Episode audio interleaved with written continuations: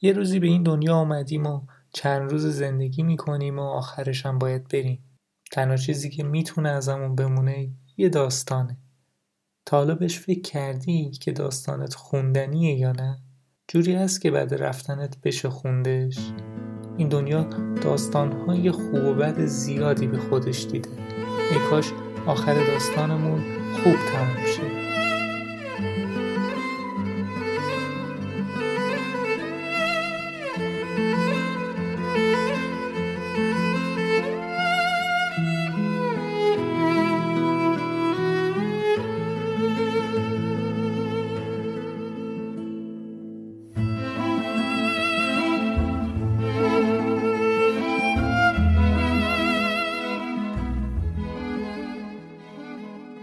چهارم شهریور 1315 تو تهران و توی خانواده هنردوست متولد شد. تو دوران کودکی استعداد و علاقه ویژه به نقاشی و طراحی نشون داد و آخرش هم به چیزی که می‌خواست رسید یا حداقل ما اینطور فکر می‌کنیم. این سرآغاز داستان مرتضا ممیز، طراح گرافیک، تصویرگر، استاد دانشگاه و پدر هنر گرافیک ایران.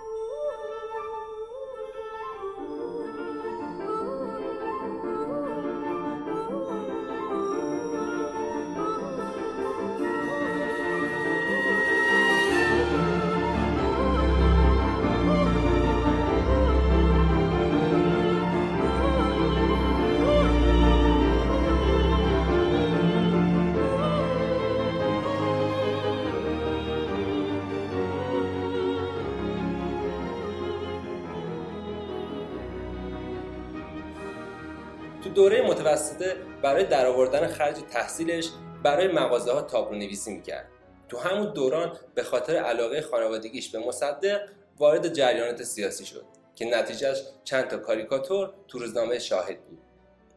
تو سالهای آخر دبیرستان گاهی به کتابخونه سفارت لهستان سر می‌زد و اونجا برای اولین بار با مجله های پولند و گرافیک لهستان آشنا شد. ممیز تو سال 1344 از دانشگاه تهران یا بهتر بگم دانشکده هنر فارغ تحصیل شد. تو دوران دانشگاهش با کسایی که بعدا آدمهای سرشناس و تاثیرگذاری شدن آشنا شد. آدمهایی مثل سهراب سپهری، پرویز کلانتری که طراح و خالق داستانهای آشنایی مثل روباه و زاغ جازه تبا تبایی مجسم ساز و خالق اولین نگارخانه ایران و یا کسی مثل چنگید شهبر نقاش و مجسم ساز نوگرا دوره لیسانس یا همون کارشناسی ممیز 11 سال طول کشید. شاید یکی از دلایل طولانی شدنش کارهای مختلفی بود که همزمان انجام می‌داد مثل کار تو آتلیه محمد بهرامی. تو این آتلیه با پرویز کلانتری، سیروس امامی، آیدین آقداشلو و محمد احستایی همکار بود. و همکاریشون هم تا سال 41 که آتلیه بهرامی رو ترک کرد ادامه داشت. بعد از اون تو بخش تبلیغات خارجی کانون آگهی زیبا فعالیت خودش رو ادامه داد. همونجا با احمد شاملو هم آشنا شد و دعوتش رو برای همکاری توی مجله کتاب هفته پذیرفت. تصویرگر و گرافیست مجله شد. کتاب هفته از مجموعه مجله های مؤسسه کیهان بود که بین سالهای 40 تا 42 منتشر شد. مجله های مطرحی مثل کتاب هفته بود که سبک طراحی ممیز را به جامعه معرفی می‌کرد. سه سال بعد از فوق التحصیلی برای ادامه تحصیل راهی فرانسه شد و گواهی طراحی قرفه رو از مدرسه هنرهای زیبای فرانسه گرفت. همونجا با فیروزه صابری که خودش هنرمند بود و کارهای کلاژ انجام می‌داد آشنا شد. چند سال بعد با فیروزه ازدواج کرد. زندگی مشترکشون تا سال 75 که سرطان فیروزه رو از مرتزا گرفت ادامه داشت. دردی که بعدها ممیز هم به اون دچار شد. به قول مولانا از دوست به یادگار دردی دارم کان درد به صد هزار درمان ندهم.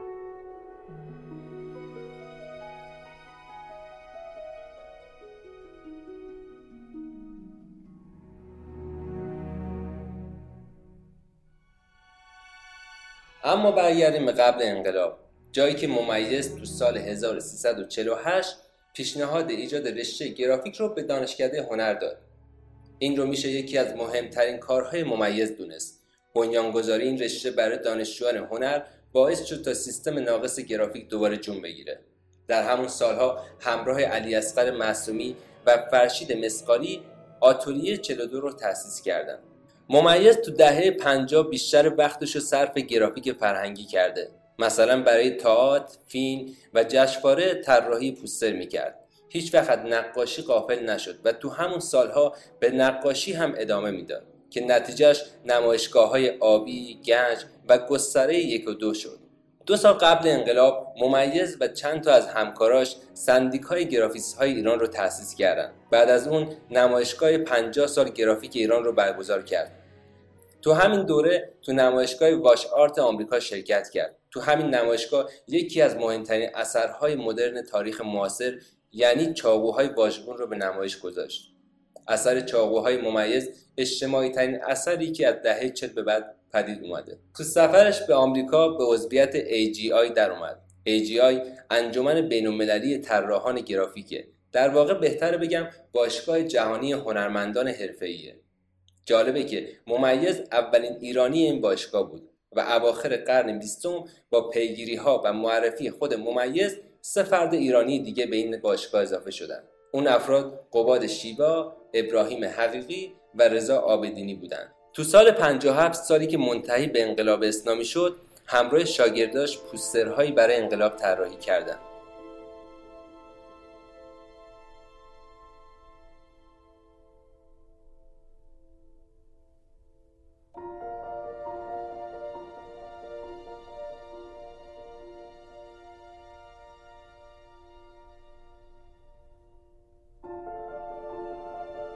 دوران بعد انقلاب همیشه با یه سری اتفاقای عجیب و غریب تو زندگی افراد سرشناس ایران همراه بوده که یا منجر به ترک وطن شده و یا محدود شدن فعالیت ها و یا هزار جور اتفاق دیگه که خودتون بهتر می‌دونید.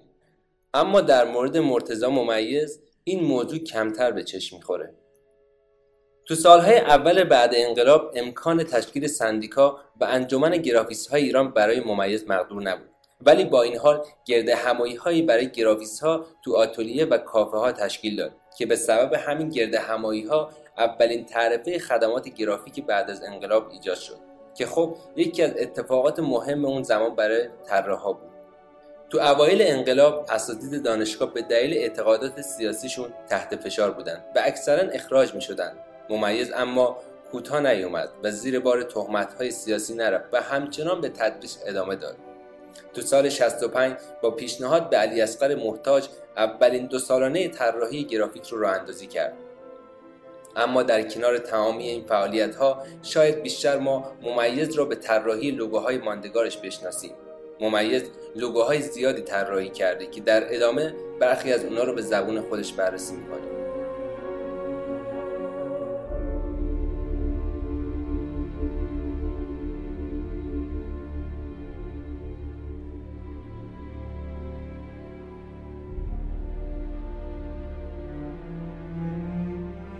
یکی از معروفترین لوگوهای طراحی شده ممیز لوگوی سازمان ملی استاندارد ایرانه. این نشان رو سالهاست که روی کالاهای مختلف ایرانی می‌بینیم ممیز این لوگو را تو سال 64 و با استفاده از حروف اول مؤسسه استاندارد و تحقیقات صنعتی ایران به لاتین طراحی کرد. خودش درباره طراحی این لوگو میگه تو طراحی نشان استاندارد تونستم از قلمی استفاده کنم که به خوبی حروف اختصاری آی رو به کلمه ایران تبدیل کنه. دوست داشتم کادر فلش مانندی اطراف نوشته رو ببنده. کادری که دو زاویهش کاملا تیز و دو زاویه دیگهش منحنی و نرم باشه. تا فلش در نهایت سادگی حد اکثر و حداقل رو که هدف داوری مؤسسه در محصولات نشون بده. اما این حد سادگی برای سفارش دهنده کافی نبود و با اضافه کردن خطوط بیشتر حالت فلش رو نمایانتر کردن لوگو سایپا هم یکی از آشناترین و بهتره بگم مرگبارترین لوگو ایرانه. نشان ماندگاری که هر روز تو خیابون و یا شاید رو ماشین هامون میبینیمش. ممیز این لوگو رو دو سال بعد از لوگوی سازمان استاندارد طراحی کرد. درباره طراحی لوگوی سایپا میگه به کارخونه سایپا چند تا طرح خوب دیگه رو پیشنهاد دادم. اما اونا این طرح رو که بر اساس نقوش آجوری بناهای مراغه ساخته بودم و شباهتی به نشانه اتومبیل سازی مرسدس بنز داشت انتخاب کردن لوگوی شهرداری تهران هم از کارهای ماندگار ممیزه. درباره طراحی این لوگو میگه هدف اصلیم در طراحی نشانه شهرداری تهران نشون دادن شهری با دروازه های قدیمیه. از ترکیب دروازه ها به نقش گلی رسیدم. تعداد دروازه های قدیم تهران دوازده تا بود. فکر کردم برای حفظ سادگی نقش تعداد گلبرگ ها رو به کمترین عدد مناسب برسونم.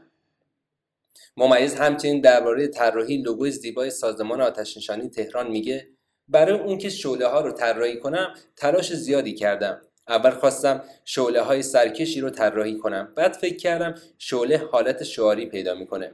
و بالاخره به این نتیجه رسیدم. اگه شعله فرمی قوی و چشمگیر داشته باشه هم نیت اولی منو مطرح می‌کنه و هم جنبه اختار و توجه رو به خوبی القا کنه.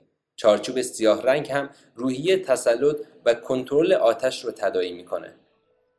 مرتزا ممیز در طول نیم قم فعالیت هنریش در احیای هنر گرافیک ایران نقش بارزی داشت. تو آذر ماه سال 1383 تو مراسمی به عنوان استاد برجسته فرهنگستان هنر از سوی سید محمد خاتمی رئیس جمهور وقت تجلیل شد.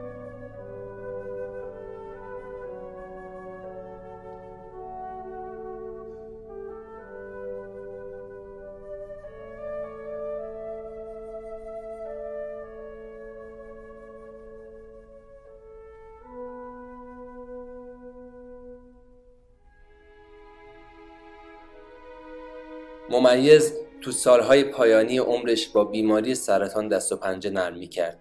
از آبان ماه 84 برای شیمی درمانی در بیمارستان آبان تهران بستری شد که چند روز بعد حالش بخیم شد و سرانجام تو سن 69 سالگی درگذشت.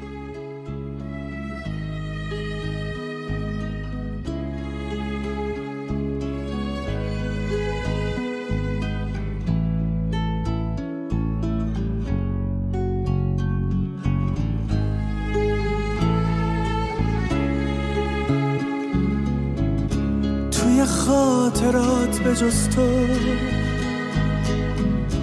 برگ یاد همه پشمود آخرین لحظه بودن. زیر بار غم تو چقدر امشب تو سکوتم. کوچه با زطر تو داره. یاس و شب خونه. چرا یاد من میاره؟ یاد تو لالای میشه. واجه ها مثل ستاره. ولی تو نیستی و شرم آسمونش ماه نداره. از عشق یاس کوچه ها تا چشم کور از گریه ها و یاد عطر تو زنده تا باز برگردی به خونه